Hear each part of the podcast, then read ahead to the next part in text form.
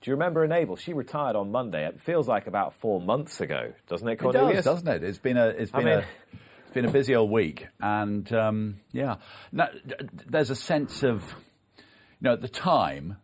I think we geared ourselves up for Enable probably coming to to um, British Champions Day Yeah. yesterday.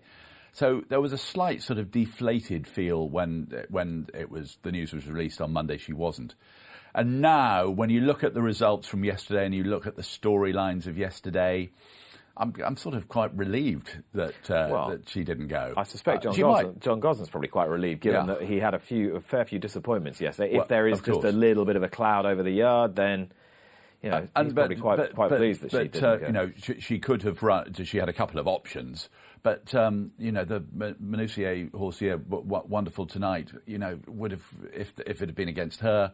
You know, she'd have been a very hard nut to crack, and that Champion Stakes, Addeybb in the in the form that he was in yesterday, and, and Well, I mean, no disrespect to either of those horses. She should have breezed past them and won by miles either race. Y- y- but yeah. but you just don't know what sort of form she was in. Well, quite, and she had been to, to be, been to Paris just uh, just the other day. So, hmm, I, I, d- is that a fair thing to feel Yeah, sort of I feel- relieved? I, I felt relieved Be- as soon as they made the decision. you know the, the the the the band has got behind her. We really enjoyed her for a, a number of years, but and but we, we obviously we wanted her to keep flying the flag high and keep on winning, and then she was defeated in the the arc. And a, a second defeat would have been a real pity. So my my sense, it, we ha- you didn't actually ask a question ahead of the talking points, but that my my what was it? What was your feeling about her retiring on Monday? I felt a, a sense of relief and a sense of gratitude and a sense of really enjoying actually I went through the, the form book remembering some of the races the, the, that run of Oakses and the mm. King Georges and the Eclipse in America. And still one of my favourite moments was when she won the Cheshire Oaks so the, the, the first time. Yeah. and that real sense of wow I remember turning to a colleague and saying that was really impressive and saying to Teddy Grimthorpe you know this is this is quite special, isn't it? And he didn't want to get too excited, but he was excited. So, yeah, thank you know, it's, it's a bit of a cliche to say thank you for the memories, but it is a thank you for the memories moment. And she on that day at uh, Chester beat the Ballydoyle horse who couldn't be beaten, of course. John Yeah. Oxx with Sea the Stars beat every Ballydoyle horse that Aidan O'Brien could muster during the amazing season of 2009. John Oxx has called time on his training career this week. The last few years haven't been that kind to him No. for a man of his immense ability and his immense generosity as well. And his status in Irish, British, and indeed European flat racing is is unchallenged, isn't it? He has been one of the greats. He's handled a number of the greats. Sea the Stars comes immediately to mind. Uh, for older timers like myself, I loved Ridgewood Pearl and uh, her exploits in the 1980s. I'm, I'm always reminded when thinking of John Oxx of my late and- 1990s. You're not that old. what did I say? The 80s. Oh, did I? Sorry, I, meant- I, meant, I, meant, I meant the 1990s. Um, but uh, I'm always reminded when talking about John Oxx of my late and very much lamented colleague Alan Lee from the Times, uh, who uh, wrote a, a, a, uh, a, a sort of lovely piece about John Oxx that you'd expect, lovely subject to write about, and called his demeanour and his look that of a country vicar. And he almost wanted to say, more, more, more tea, vicar. Uh, and he was so calm, so uh, throughout. And I remember him bringing horses, uh, probably when, when Sea the Stars was being geared up for Epsom in 2009, and there was a lot of hype around the place. But he was no, he was going to stay calm and stay cool and answer all the questions and and uh, not get irritated by some of the more silly questions, etc., etc. He he's been a, a great person as well as uh, a great trainer, and um, yeah, people look forward to seeing him about at the races when we're all able to, to go and do that, and still still being about, but able to reflect on a on a dazzling career. I always think it's amazing that people are surprised. Dazzling when- seems the wrong word with John Oxx, but well, you know what I, mean. Mm. Yeah, I, I think it has been in many respects. I think people are always surprised when trainers retire. But everyone else in every other walk of life retires. Why shouldn't a racehorse trainer Yeah, retire? and I, and I hope he enjoys a, a very long, very happy, and very fruitful one, and does some of the things that he hasn't been able to do. Because when you're looking after uh, up to uh, many dozens of uh, horses, you know, clearly getting away is that much more that much more tricky. Guy was He was a wonderful trainer of some terrific horses. Sea the Stars and Sinndar, of course, who always deserves more plaudits than he actually gets, and Timarida and Ridgewood Pearl and Enzeli and many others. Let's talk about betting shops who are closed in tier three areas at the moment, so large swathes of Merseyside, uh, Manchester and the North East, and Lancashire. Lancashire. Uh, And uh, the interesting point about this, Cornelius, is that BHA and Nick Rust have got together with the Betting and Gaming Yeah. Council and have, have, have sent a pretty sternly worded letter to government saying that this doesn't make any sense from a scientific point of view, and yet the economic implications are quite significant. Mostly for the people who work in those in those shops and the shops themselves, but, but- also in a small way for, for horse racing. And, and horse racing, something which employs a lot of people and is enjoyed by an enormous amount of people uh, as well. I was I was struck by something that, uh, that, that Nick Rust and Michael Dugher from uh, the the Betting and Gaming Council said. The clue is in the name. They are betting shops, so uh, they were inclined. Uh, they, they, there was a good piece on politicshome.com, uh, a joint enterprise, which I wouldn't have thought there'd been that many joint enterprises by um, those p- two particular organisations. So that was good to see itself. They they believe that the science doesn't doesn't indicate there is any issue with uh, with betting shops. So they think it's just basically uh, illogical, and will actually all it will serve to do is actually damage the figures. Can, I, the, I thought their figures were quite striking. Liverpool, 350 betting shops, 1,700 jobs, revenue to racing, 12.5 million pounds a year. Greater Manchester, where the the um, the restrictions are not quite uh, as strong at this stage, Hmm. uh, though they may have changed during the course of the programme. 430 betting shops, 2,100 jobs, and 13 million pounds of revenue. So these are these Yeah. are significant jobs, significant revenue as well. Do you feel that betting shops are just um, being victim here, victims here of something that people are? You know, it is an important industry. It does supply lots of tax, the the, the betting uh, industry to to the um, exchequer, but it's not very fashionable at the moment, and people have said some quite rude things about it and uh, and its effects. And Easy. maybe uh, do you, do you feel perhaps there's a bit of victimisation here? low hanging fruit for the government, isn't it? I mean, no one's going to object. Not not a significant enough proportion of the population going to object too much to betting shops being closed. If the government can be seen to be clamping down, Mm. then you know. But, but I think where it's important, and I got a bit of pushback this week on social media for, for praising the joint effort of BHA and the BGC, saying this is a tiny amount of money for racing. The point is, if every betting shop is closed, because we will all be in tier Yeah. three sooner or later, or in a circuit break, if every betting shop is closed, then it will have a very significant effect. And the important thing to keep on saying is that horse racing may be to many people uh, a frivolity, something that they don't enjoy, they think is boring, or whatever. But the fact is, A, that there are many jobs that depend on horse racing, and B, there are many people who actually take the opposite view and absolutely love it. And and the fact of the matter is, we, we you know, the, the, the sport needs to be sustained just to keep, uh, as one of the many things to keep people going. Yes, and the sports relationship with the betting industry is clearly a very a very important one. Yeah. And I was I for one was pleased to see Nick. I think Rust it's a stri- it's a striking combo get getting together. Nick Rust and Michael Dugher, though, two two good people in good positions, and so perhaps not a great surprise, but really good to see. Okay, well we'll see how that progresses in the next in the next few weeks. Let's talk about the uh, the championships. Which championships did you want to talk about, Cornelius, particularly? Um, jo- jo- yeah, uh, not everyone likes jockeys champ. I find jockeys no, a lot of people can't have it So at why, all. why why don't people like jockeys championships? I find them a I find them intriguing and fun. And also, if you're looking to uh, try and back a horse on a on a card and you've got nothing to go on, then you can you, you see the, protag- Are, the are we, are we going back to where we started this program? The balance between whether it's horse racing or, or, or whether it's a whether it's a sport that is driven by by human interest stories. Yeah, and it should be it should be a bit of both. Obviously, the horses are absolutely crucial, but so are all the participants, which include the jockeys. So, in terms of jockey tables at the moment, and some people would just be switching off and saying, "Oh, stop going on."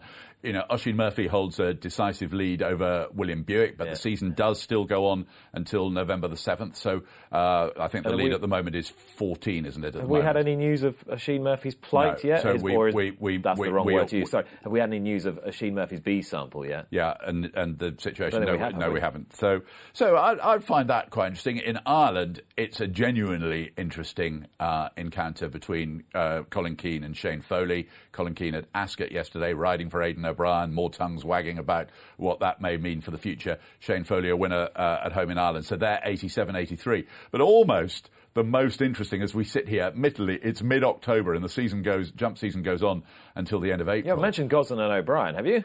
Um, uh, well, uh, we were talking about jo- uh, we were talking Jockey- about we- jockeys yeah, championships. Just- well, come on, to, you know, um, that's further down the running order. No, uh, very quickly, the jump jockeys. Uh, that that uh, it, no, it goes on until the end of April. But Br- Brian Hughes won in front of Paddy Brennan, who's going great guns with Fergal O'Brien. I was amazed to look on a website this week to see Paddy, uh, Paddy Brennan 100 to 1 or higher to be champion jockey. I'm not saying he's about to be champion jockey, Mm-hmm. uh, but he is going very strong. Uh, Harry Cobden third and Richard Johnson just a bit down the field at the moment as far as the jump jockeys are concerned. Half a million pounds between John Gosden and Aidan O'Brien.